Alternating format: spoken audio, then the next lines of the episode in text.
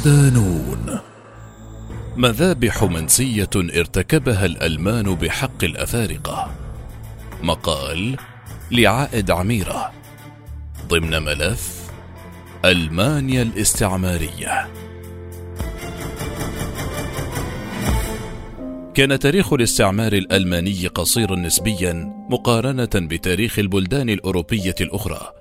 كما أشرنا لذلك في تقاريرنا السابقة ضمن ملفنا ألمانيا الاستعمارية. فقد بدأ عام 1884 وانتهى عام 1918 لكن ندوبه ما زالت حية. إذ قتل المستعمرون الألمان عشرات آلاف الأفارقة خلال فترة حكمهم توغولاند والكاميرون ورواندا وبروندي وتنزانيا وناميبيا. كان البيض يشكلون أقلية ذات امتيازات عالية في المستعمرات الألمانية أقل من واحد بالمئة من السكان. عاش نحو الخمسة والعشرين ألف ألماني في المستعمرات عام 1914 أقل من نصفهم بقليل في جنوب غرب إفريقيا الألمانية واعتبر 13 مليون من السكان الأصليين على أنهم أتباع مجردون من حقوقهم. رغم ذلك بقيت العديد من الجرائم الألمانية في حق الأفارقة منسية لأسباب عديدة. لهذه الاعتبارات ارتأينا أن نسلط الضوء في هذا التقرير على هذه الجرائم والحديث عن بعضها. فالحديث عن جميعها يحتاج كتبا ومجلدات لكثرتها. مقاومة كبيرة. قوبل الاستيطان الألماني في أغلب الأراضي الإفريقية المحتلة بمقاومة شديدة من السكان الأصليين المستعمرين. فقد بذل الكثير منهم جهودا كبيرة لتحرير أنفسهم وأرضهم من المستعمر الألماني القادم من الشمال. ولم يجد الألمان في شرق إفريقيا ترحيبا من الأفارقة فقد قاوموهم سواء الأفارقة أم العرب. تمثلت المقاومة أولا في الرفض ثم تطورت إلى ثورات شعبية أبرزها ثورة أبو شير ابن صالح الوهيمي بين سنوات 1894 و 1908 ومن أبرز الثورات ضد المستعمر الألماني ثورة الماجي ماجي بين سنوات 1905 و 1907 عندما ثار الأهالي في شرق إفريقيا الألمانية بسبب سياسة ألمانية تهدف إلى إجبار السكان الأصليين على زراعة القطن للتصدير وقتل خلالها نحو 250 ألفا إلى 300 ألف معظمهم من المدنيين بسبب المجاعة. إلى جانب ذلك نتذكر ثورة الهيريرو سنة 1904 في ناميبيا بقيادة زعيمهم صامويل ماهريرو ضد الغزاة الاستعماريين الألمان. كما ثار شعب ناما بقيادة هنريك فيتبوي ضد الألمان إلا أن هذه الثورات جوبهت بقوة السلاح.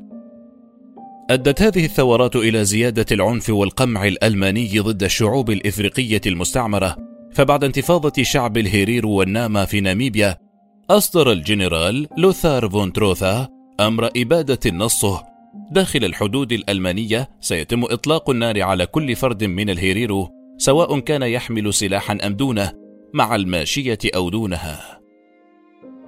مجازر كثيرة.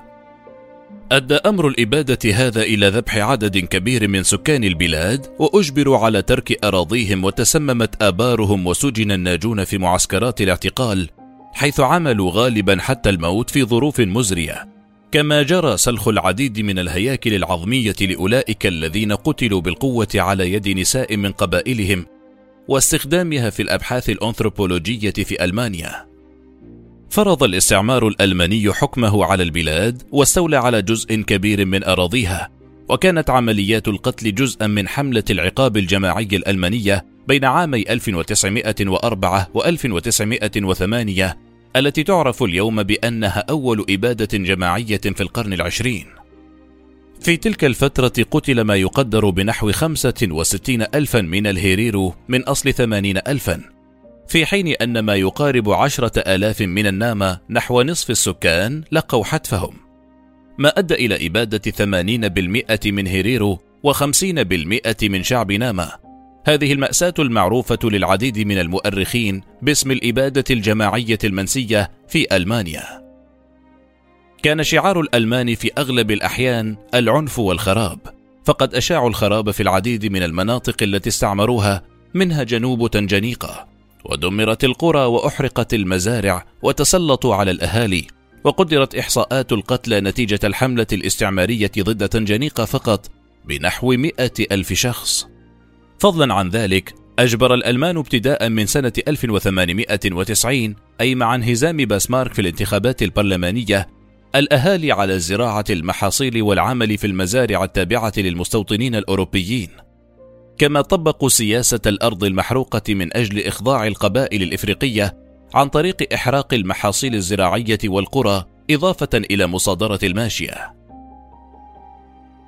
فئران تجارب شيئا فشيئا فرض الألمان سيطرتهم على المناطق المستعمرة وتراجعت حقوق وحريات الشعوب الإفريقية بسرعة وطرد السكان الأصليون في العديد من المناطق بشكل منهجي من أراضيهم وخصص لهم المستعمرون ما أسموها المحميات. هذه المحميات كانت عبارة عن محتشدات اعتقال تفتقر لأبسط مقومات الحياة إذ يتم منح المهجرين كميات قليلة من الطعام وحرمانهم من المرافق الصحية ما أدى إلى تفشي الأمراض خاصة بين الأطفال. من ذلك مرض الإسقربوط وهو مرض عوز فيتامين سي. عوضا عن علاجهم وتقديم الرعاية لهم حول الأطباء المرضى إلى فئران تجارب فقد تم حقنهم بالأفيون والزرنيخ ومواد أخرى ليروا كيف يمكن أن يؤثروا على مرض ناتج عن نقص الطعام الطازج. ومات العديد من الأشخاص الذين خضعوا لهذه التجارب نتيجة لما تضمنته خطواتها. وفي بعض التجارب كان الموت هو النتيجة المنشودة وبعد موت المريض يتم فتح جثته من أجل رؤية آثار هذه التجارب. أما النساء فقد تعرضن للاغتصاب ولم يكتف الألمان بذلك إنما أمعنوا في إذلالهن. إذ تم تحويل العديد من الصور الجنسية العارية للنساء الإفريقيات إلى بطاقات بريدية وأرسلت إلى ألمانيا لتأكيد تفوق الألمان وبسط سيطرتهم على شعوب الدول الإفريقية. هناك الكثير من التجارب الأخرى غير الإنسانية إذ جرى تسخير الرجال الذين كانوا أقوياء بما فيه الكفاية للعمل في الموانئ والسكك الحديدية والمزارع خدمة للمستوطنين الألمان الذين جاءوا إلى هناك طمعا في خيرات الأفارقة الكثيرة. سرقة الجماجم والبقايا البشرية. جرائم المستعمر الألماني امتدت لجماجم الأفارقة أيضا إذ سرقت جماجم مئات الأفارقة والبقايا البشرية من هياكل عظمية وبقايا شعر وأرسلت إلى ألمانيا لدراستها في مجال علم تحسين النسل العنصري. وكانت بعثة ألمانية قد شحنت الجماجم بين سنتي 1907 و 1908 لفائدة العالم الأنثروبولوجي فيليكس فون لوشان الذي كان يدرس حينها موضوع التنمية البشرية. دخول ألمانيا حربين عالميتين أدى إلى نقل هذه الجماجم والبقايا البشرية إلى مستودع ومن بعد ذلك تم حفظها في المتاحف. وقد جلبت 986 جمجمة من رواندا و41 من تنزانيا وأربعة من بروندي وأربعة وخمسين جمجمة من دول أخرى بشرق إفريقيا. انتهى المطاف بالعديد منهم في معهد القيصر في الهلم حيث درس الطبيب في قوات الأمن الخاصة المعروف بدكتور الموت جوزيف مانجيلي الذي أجرى لاحقا تجارب طبية مميتة على السجناء في أوشفيدز في أوائل الأربعينيات. وتم استعمال البقايا البشرية في العديد من الدراسات العلمية ذات الطبيعة العرقية من جانب علماء الأنثروبولوجيا أي علم الإنسان وأغلب هذه التجارب كانت تهدف إلى إثبات أن الأوروبيين البيض يتفوقون على باقي الأعراق خاصة تفوق الألمان على باقي الأجناس كما روج لذلك أدولف هتلر ووفقا لبعض الباحثين فإن هذه التجارب أصل النظريات العنصرية الأولى لألمانيا النازية. كبار المجرمين. أشرف على هذه الجرائم العديد من الضباط والسياسيين. منهم كارل بيترز الذي يعد من أبرز مؤسسي شرق إفريقيا الألمانية تنزانيا وهو أيضا أحد أشهر المستعمرين في تاريخ ألمانيا الاستعماري وأحد مؤيد الداروينية الاجتماعية وفلسفة فولكيش. جعله موقفه تجاه السكان الأصليين واحدا من أكثر المستعمرين إثارة للجدل حتى خلال حياته. خلال استكشافه وحكمه المستعمرة الألمانية في شرق إفريقيا كان بيترز مسؤولا عن القتل الجماعي كما أجبر النساء الإفريقيات على ممارسة الدعارة. وكان أحد أكثر أساليبه وحشية هو الشنق العلني للنساء والرجال الأفارقة المتهمين بالزنا. كان يعتقد أنه يجب الحفاظ على النساء الإفريقيات من أجل الرغبة الجنسية للذكور البيض وأسند لجنوده المتمركزين هناك أحقية اغتصاب النساء الإفريقيات دون أن تتم محاسبتهم. ما دفع هتلر لتمجيده واعتباره بطلا قويا وسميت الكثير من الشوارع في ألمانيا باسم هذا المستعمر الوحشي وصنعت أفلام للاحتفال بحملاته في إفريقيا وأقيمت نصب تذكارية لا تزال قائمة حتى اليوم في هانوفر بألمانيا يعرف كارل بيترز في المستعمرات الألمانية بإفريقيا باسم ميلكونو ودامو صاحب اليد الملطخة بالدماء نتيجة الجرائم التي أشرف عليها في حق الأفارقة دون تمييز بين النساء والرجال وبين الصغار والكبار. أما من الضباط فنجد لوتار فون تروثا وهو قائد عسكري عرف بشراسته في مستعمرات ألمانيا في كل من آسيا وشرق إفريقيا. وهو من قاد ما عرفت بقوة الحماية التي استعملتها الحكومة الألمانية لقمع الشعوب الإفريقية. أشرف لوتار فون تروثا على الجرائم المرتكبة ضد سكان ناميبيا ففي أكتوبر تشرين الأول 1904 أمر فون تروثا بقتل أي فرد من شعوب هيريرو والناما سواء كان مسلحا أم دون سلاح يملك غنما أم لا؟ وقال لن أقبل أبدا بالمزيد من النساء والأطفال. استخدم الضابط الألماني تقنيات إبادة جماعية للسيطرة على الشعوب الأصلية للمستعمرات شملت ارتكاب مذابح جماعية والنفي إلى الصحراء حيث قضى آلاف الرجال والنساء والأطفال عطشا وإقامة معسكرات اعتقال أشهرها معسكر جزيرة القرش. وكان أفكار هؤلاء السياسيين والضباط مؤشرا على تنامي الأيديولوجية النازية بين الألمان إذ كان هؤلاء يدرسون طرق تحسين النوع البشري ويؤمنون بتفوق العرق الأبيض الألماني على باقي الأعراق وهو ما يقضي بالقضاء عليها. نهب الآثار. حظرت اتفاقية لاهاي عام 1907 المتعلقة باحترام وقوانين الحرب البرية سرقة الآثار والقطع الفنية ونهبها في أثناء النزاعات المسلحة والحروب إلا أن الألمان تجاهلوا ذلك وتسابقوا لنهب آثار المستعمرات الإفريقية وتحويلها إلى المتاحف الألمانية. تعكس المتاحف الألمانية إلى الآن وحشية الاستعمار الألماني والأوروبي عموما للقارة الإفريقية، فهي تحتجز الإرث الثمين لدول القارة السمراء، فمن برلين إلى ميونخ تمتلئ متاحف ألمانيا بمئات آلاف القطع الأثرية المنهوبة خلال الحقبة الاستعمارية.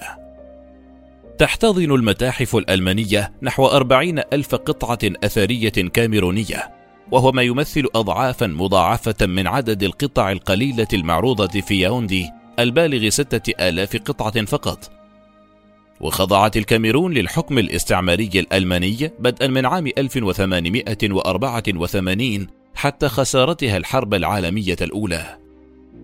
تشمل القطع الأثرية المعروضة في المتاحف الألمانية المنسوجات والآلات الموسيقية والأقنعة الطقوسية والمقاعد الملكية والعروش والمخططات والأسلحة على غرار كرسي مطرز من قرية بهام الكائنة في المنطقة الغربية الذي يعرض في متحف ليندن في شتوتغارت. بالإضافة إلى طبل خشبي منحوت وكأس حرب محفوظ الآن في المتحف الإنثروبولوجي في برلين وقبعة مطرزة تعود إلى زعيم تقليدي كاميروني تعرض الآن في متحف ليندن. كما احتضنت متاحف ألمانيا تمثال ناغونسو آلهة شعب ناسو في شمال غرب الكاميرون الذي أخذته السلطات الألمانية بالقوة في أوائل القرن العشرين وقد أعيد التمثال إلى الكاميرون العام الماضي في انتظار إعادة باقي المسروقات. فضلا عن ذلك تزين مجموعة لوحات معدنية ومنحوتات كانت تزين القصر الملكي لمملكة بنين فيما يعرف الآن بجنوب غرب نيجيريا عشرين متحفا ألمانيا وهي القطع البرونزية التي استولت عليها القوات البريطانية عندما غزت وأحرقت ونهبت مدينة بنين عام 1867 ووصلت بعدها إلى متاحف ألمانيا.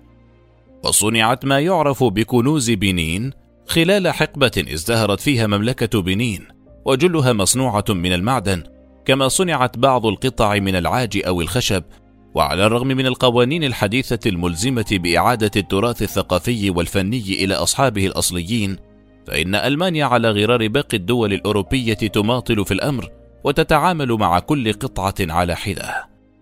رغم مرور أكثر من مئة سنة على خروج ألمانيا من مستعمراتها الإفريقية إلا أنها لم تتصالح بعد مع إرثها الاستعماري العنيف في القارة السمراء وهو الإرث الذي كان عماد الرؤية النازية للتوسع العالمي والسيطرة.